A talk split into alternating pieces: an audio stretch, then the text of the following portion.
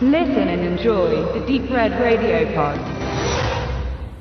From deep space, Uh, space flower? Why not a space flower? the seed is planted. Why do we always expect metal ships? It smells lovely. Put it down, Jack. Terror grows. Invasion of the Body Snatchers. Donald Sutherland, Brooke Adams, Leonard Nimoy. Invasion of the Body Snatchers. Rated PG. Starts this week at a theater near you. Werte Hörer, willkommen zu unserer cineastischen Hausaufgabe. Wir präsentieren euch jetzt Invasion of the Body Snatchers von Philip Kaufman aus dem Jahr 1978. Wir dachten, das passt zum Release von The Thing gut und äh, möchten auch die anderen Stoffe in Erwähnung ziehen. Die Romanvorlage von Jack Finney erschien erstmals 1954, Benedikt, und das war zur Zeit des beginnenden Kalten Kriegs. Da stimme ich dir zu. Es gibt vier Filme, bestimmt mehr, aber vier, die uns jetzt ganz schnell einfallen. Es gibt äh, die Dämonischen von Don Siegel von 56. Dann gibt's Philipp Kaufmanns hier von uns besprochene Invasion of the Body Snatchers, zu Deutsch die Körperfresser kommen, mit Donald Sutherland und dem jungen Jeff Goldblum, wie wir gerade festgestellt haben. Dann gibt's von Abel Ferrara Body Snatchers, den ich persönlich sehr mag, von 93, der eher so ein bisschen unscheinbar immer durchgeht, aber ich finde, er hat was ganz eigenes. Und dann gibt's noch Invasion mit äh, Nicole Kidman und Daniel Craig von 2007 Oliver Hirschspiegel und war, glaube ich, sein US-Debüt, wenn ich mich nicht irre. Und ich möchte, weil es jetzt gerade so passt, möchte ich noch anmerken, weil das habe ich nämlich bei meiner Recherche noch gefunden im Netz.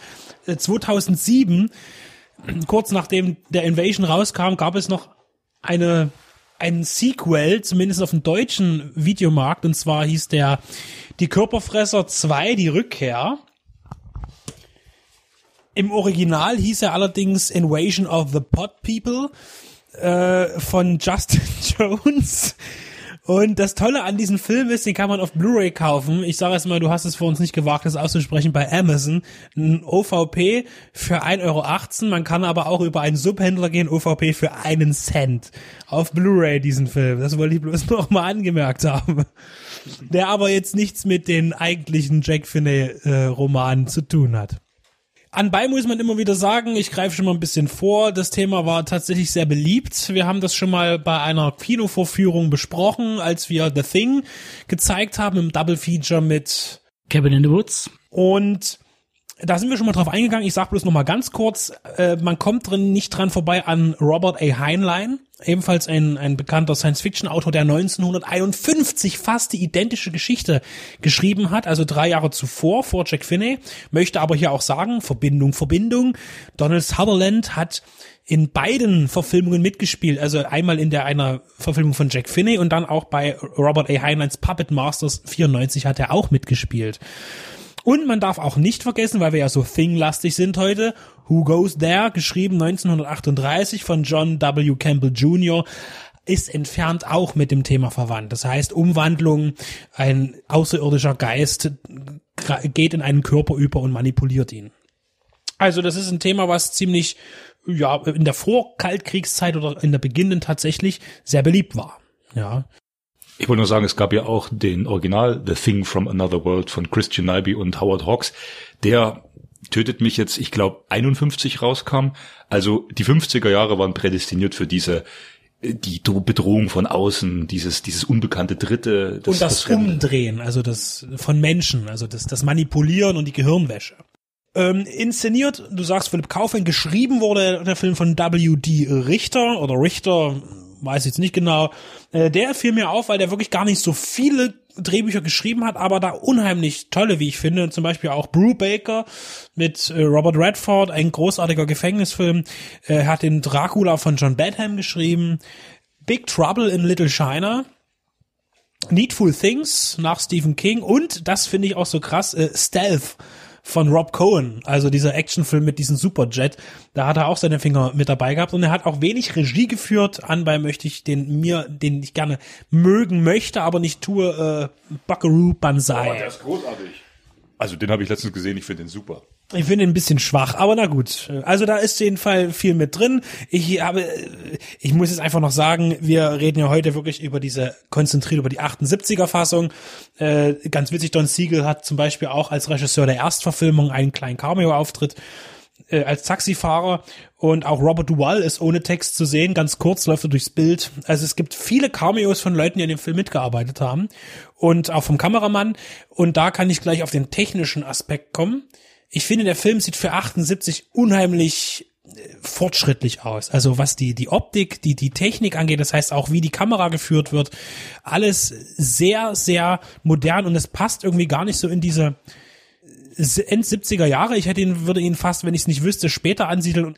Und weil Max gerade einen Ausschnitt zeigt, ich finde auch die Trickeffekte, die praktischen CGI war ja nicht zur Hand, die sind so sensationell gut, dass man wirklich denkt, boah, wie, also das finde ich wirklich sehr realistisch, diese Verwandlung, dieses Morphen. Da musste ich bei Jeff Goldblum auch gleich wieder an die Fliege denken. Hm. Oder eben an äh, Rob Botins Effekten in Carpenter's The Thing, was wir schon angesprochen hatten, der ja vier Jahre später rauskam, wo hier wirklich mit äh, praktischen Maskeneffekten das zelebriert wird. Ja, man muss ja dazu sagen, das soll halt wirklich so realistisch und ekelerregend wie möglich aussehen. Und das schafft der Film nach wie vor, obwohl der schon so viele Jahre auf dem Buckel hat und im Gegensatz zu manch anderen ähm, besser gealtert ist. Also hat schon wirklich so diesen Wefing. Das ist erstmal ein sehr intelligenter, gut gemachter Film, ein zeitloser Film, der aber, denke ich, auch ein breites Publikum angesprochen hat als Genrefilm, oder? Ja, man darf halt nie vergessen, also die Don Siegel-Verfilmung von 56, die hat ja letztendlich alles so ziemlich ins ins Rollen gebracht, hatte ja aber die McCarthy-Ära als Hintergrund gehabt mit den der Jagd nach Kommunisten und dass dann der Nachbar anfängt mit seinem besten Kumpel nicht mehr zu reden, weil äh, man Mutmaßungen und Befürchtungen hatte, er ist ein Kommunist, er ist links, er ist subversiv in der DDR und da eine Hetzjagd losging. Der 78er hat er dann eher ein anderes Thema gehabt, greift das natürlich auf und hat aber letztendlich die Angst vom Kollektivismus genährt. Das war die Hippie-Bewegung. Individualismus wurde groß geschrieben und da war letztendlich von Regierungsseite her, man konnte nichts damit anfangen. Es war sowieso eine Zeit des Umbruchs. Ähm, man sollte eigentlich wieder ein Teil der Gesellschaft werden. Und das war halt die große Angst, wahrscheinlich auch der, der Macher des Body Snatchers. Und 2007 kam dann halt Hörspiegel und James McTeague hat natürlich das Ganze dann mit einem höheren Erzähltempo, mehr Action, schnellere Schnitte, schlechteres CGI und Nicole Kidman und würde am ehesten wahrscheinlich für ein Publikum unter 30 am, glaube ich, am besten funktionieren. Und glaube ich, ab Ü30 eher der 78er. Der ist ein bisschen ruhiger und etwas intelligenter erzählt. Ich würde noch ganz kurz für jene, soll es sie geben, die den Film noch nicht gesehen haben oder irgendeine Variante des Buches von Jack Finney nur gesagt, dass eben eine außerirdische Macht aus dem Weltall kommt und Besitz von Menschen ergreift, sie umwandelt, so dass sie ausgetauscht sind und eben eine sehr, sehr emotionslose Gesellschaft aufbauen wollen, in der eben keine Liebe, aber eben auch kein Hass existiert und somit darin also die friedlichste Form des Zusammenlebens sieht und eben die komplette Menschheit austauschen möchte. Nur mal so als grober Inhalt nochmal zwischendurch. Äh, ich fand, der Film ist natürlich durch und durch sehr deprimierend und hatte auch ein sehr deprimierendes Ende. Im Gegensatz, wie ich, muss ich ehrlich sagen, es ist lange her, der erste, die Erstverfilmung hat wohl noch ein bisschen ein, ein friedliches Ende. Und äh, die Zweitverfilmung eben von Kaufmann war dann schon ziemlich deprimierend. Also sehr, sehr so ein Schlag in die Fresse, kann man mal sagen. Und ist auch ein sehr, sehr eindrückliches Ende. Also das Schlussbild ist wirklich sehr ergreifend, sehr beängstigend. Der Film war auf jeden Fall sehr erfolgreich in den USA. Dreieinhalb Millionen hat er gekostet äh, zu der Zeit und hat 25 Millionen in den USA eingespielt. Also da auf jeden Fall ein voller Erfolg, wurde er von United Artists released in den Kinos ich fand äh, ganz witzig eine Sache, die mir jetzt gerade so in den Kopf kommt. Der Film hat ja auch für mich eine witzige Szene gehabt. Äh, da geht es darum, dass man versucht wach zu bleiben. Denn wenn man einschläft, wenn man einmal eine, das infizierende in sich hat, wird man umgewandelt im Schlaf. Und man versucht also nicht einzuschlafen. Da gibt's diese tolle Stelle, wo, ich kenne jetzt die, die ganzen Namen von den Charakteren nicht, aber Sutherland mit seiner Begleitung am Ende finden die halt so, so ein Aufputschmittel. Und, und wo dann, äh, wo, wo er fragt, äh, wie viel sollte man denn davon nehmen? Und also sie sagt, es steht drauf, eine. Und er sofort nimmt fünf. Aber in einem Tonfall, das ist schon sehr amüsant als Zuschauer wirkt, ja. Fiel mir jetzt gerade so ein. Ja, im 2007 wird es irgendwie so halbwegs erklärt, dass es irgendwie in der REM-Phase passiert, dass dann sozusagen der, das Kollektivbewusstsein dieses Parasiten äh, zur Wirkung kommt und dann die Transformation stattfindet. Es ist für mich ein soziologischer Horrorfilm. Das übernatürliche Element der Aliens kann man eigentlich komplett, kann man eigentlich komplett rausnehmen. Das braucht es letztendlich gar nicht, weil es geht ja jetzt wirklich darum, eine Verunsicherung, eine Paranoia zu erzeugen und halt die Angst vor Identifikationslosigkeit, also dass man halt auch seine komplette Identität verliert, weil sämtliche Ansprechpartner, die man kennt, Familie, Freunde und so weiter, sind in diesem Überkollektivbewusstsein und man hat kein Rettungsanker mehr, an dem man sich wenden kann. Die haben zwar das ganze komplette Bewusstsein und die ganzen Gedanken, die man schon mal über Jahre hinweg geteilt hat, aber halt keine nähere Bindung mehr. Also das ist äh, die Empathie fehlt halt komplett und es gibt halt wirklich nichts mehr auszuverhandeln, wie man schicksalmäßig jetzt weiter agieren könnte. So, also man wird zu einem dysfunktionalen Menschen gemacht, wie ein Krimineller. Das Lustige ist halt bloß, wenn man halt den den Film jetzt mal nimmt und die Prämisse dieser dieses Parasiten alle umzupolen und alle werden gleichgeschaltet, es gibt keine Kriege mehr, es gibt keine Gewalt mehr und so weiter, weil es keine Gefühle mehr gibt. Aber wie soll sich dann die Menschheit weiterentwickeln. Eine Menschheit wächst ja an seinen Aufgaben und an seinen Herausforderungen und die sind dann halt nicht mehr gegeben. Selbst ein Krimineller, der in den Knast wandert, wird von einem dysfunktionellen zu einem funktionellen, weil letztendlich dann wieder eine Maschinerie mit Wärtern und so weiter und so fort dann halt. Und man braucht ein Paradebeispiel, wie man es halt eben nie macht. Sonst landest du im Knast.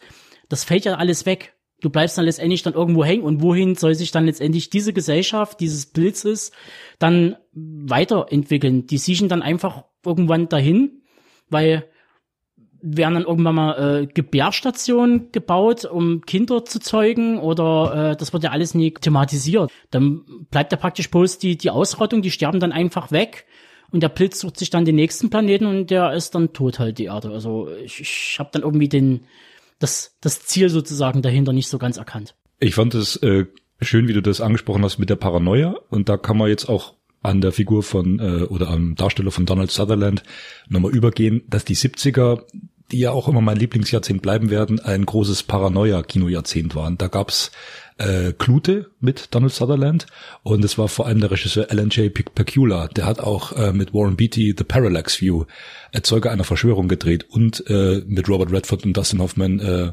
All the President's Men, die Unbestechlichen. Also Paranoia-Kino im 70er und dann vielleicht im Höhepunkt dieser Vision von äh, Philipp Kaufmann als Film äh, Body Snatchers nochmal ganz groß.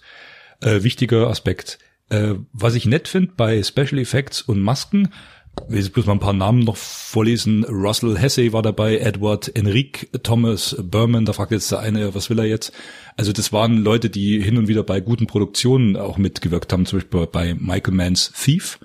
Äh, 81 hat einer mitgewirkt. Ähm, der geheimnisvolle Fremde.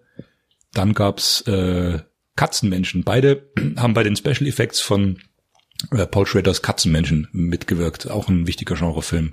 Nur 48 Stunden war dabei. Also das waren, oder, oder hier, Blutiger Valentinstag von 81, Special Make-up Effects Designer. Also das waren Leute, die was vom Handwerk verstanden haben, jetzt tatsächlich keinen HR Giga oder, oder Rob Bottin oder Rick Baker, wie man sie kennt. Andere Leute, eher unbekanntere, aber Männer vom Fach. Kann man gleich noch sagen, als kleinen, als Erinnerung, dass er jetzt, als wir die Sendung aufzeichnen vor kurzem, der Herr Büchler gestorben ist.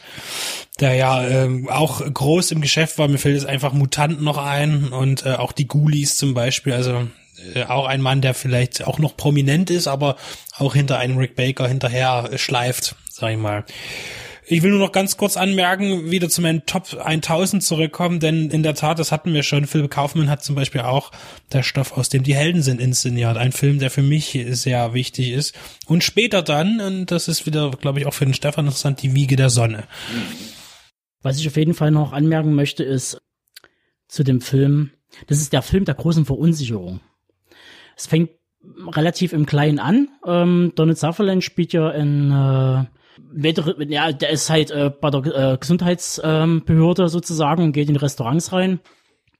Und da gibt's ja diese eine Szene mit dem äh, Mäusekot. Der Koch sagt, das ist eine Kaper. Und da geht's ja schon los. Der eine sagt das, der andere sagt das. Und als Zuschauer, du hast natürlich den Blick, du bist dort nie drinnen in der Szene, du bist praktisch bloß stiller Beobachter und du musst schon entscheiden zwischen ja und nein, ist das so? Das taucht dann später nochmal auf. Und das geht dann über den ganzen Film so weiter und letztendlich muss der Zuschauer permanent dann eben im Größeren dann halt entscheiden, ist die Person X, die man da schon sieht, ist die schon verwandelt? Oder sind das einfach so eine Art Mimiken? Sind das so eine Art Mimikrie, dass man das imitiert, das Verhalten, was jetzt vielleicht erwartet wird, etc. Und das sind halt so Verhaltensweisen, das ist schon sehr interessant. Also das ist, äh, ich glaube, der Film hat in der, in der Meta-Ebene wesentlich mehr zu bieten, als äh, das ist ein blanker Horrorfilm oder Sci-Fi-Film. Rum wie numm, aber der Film hat doch wesentlich mehr zu bieten als blanker Horror. Das ist eigentlich fast gar nicht, sondern eher Angst und Furcht. Hat immer so eine beklemmende Stimmung und die hält ja komplett diese zwei Stunden oder so äh, locker durch, ohne irgendeinen Abbruch. Ja, und diese Verunsicherung, die du angesprochen hast, äh, macht den Film halt hochqualitativ zu einem guten Vertreter seiner Zunft. Und wir möchten ihn euch ausdrücklich empfehlen, wer ihn noch nicht gesehen haben sollte. Und wer ihn schon gesehen haben sollte, wieder angucken.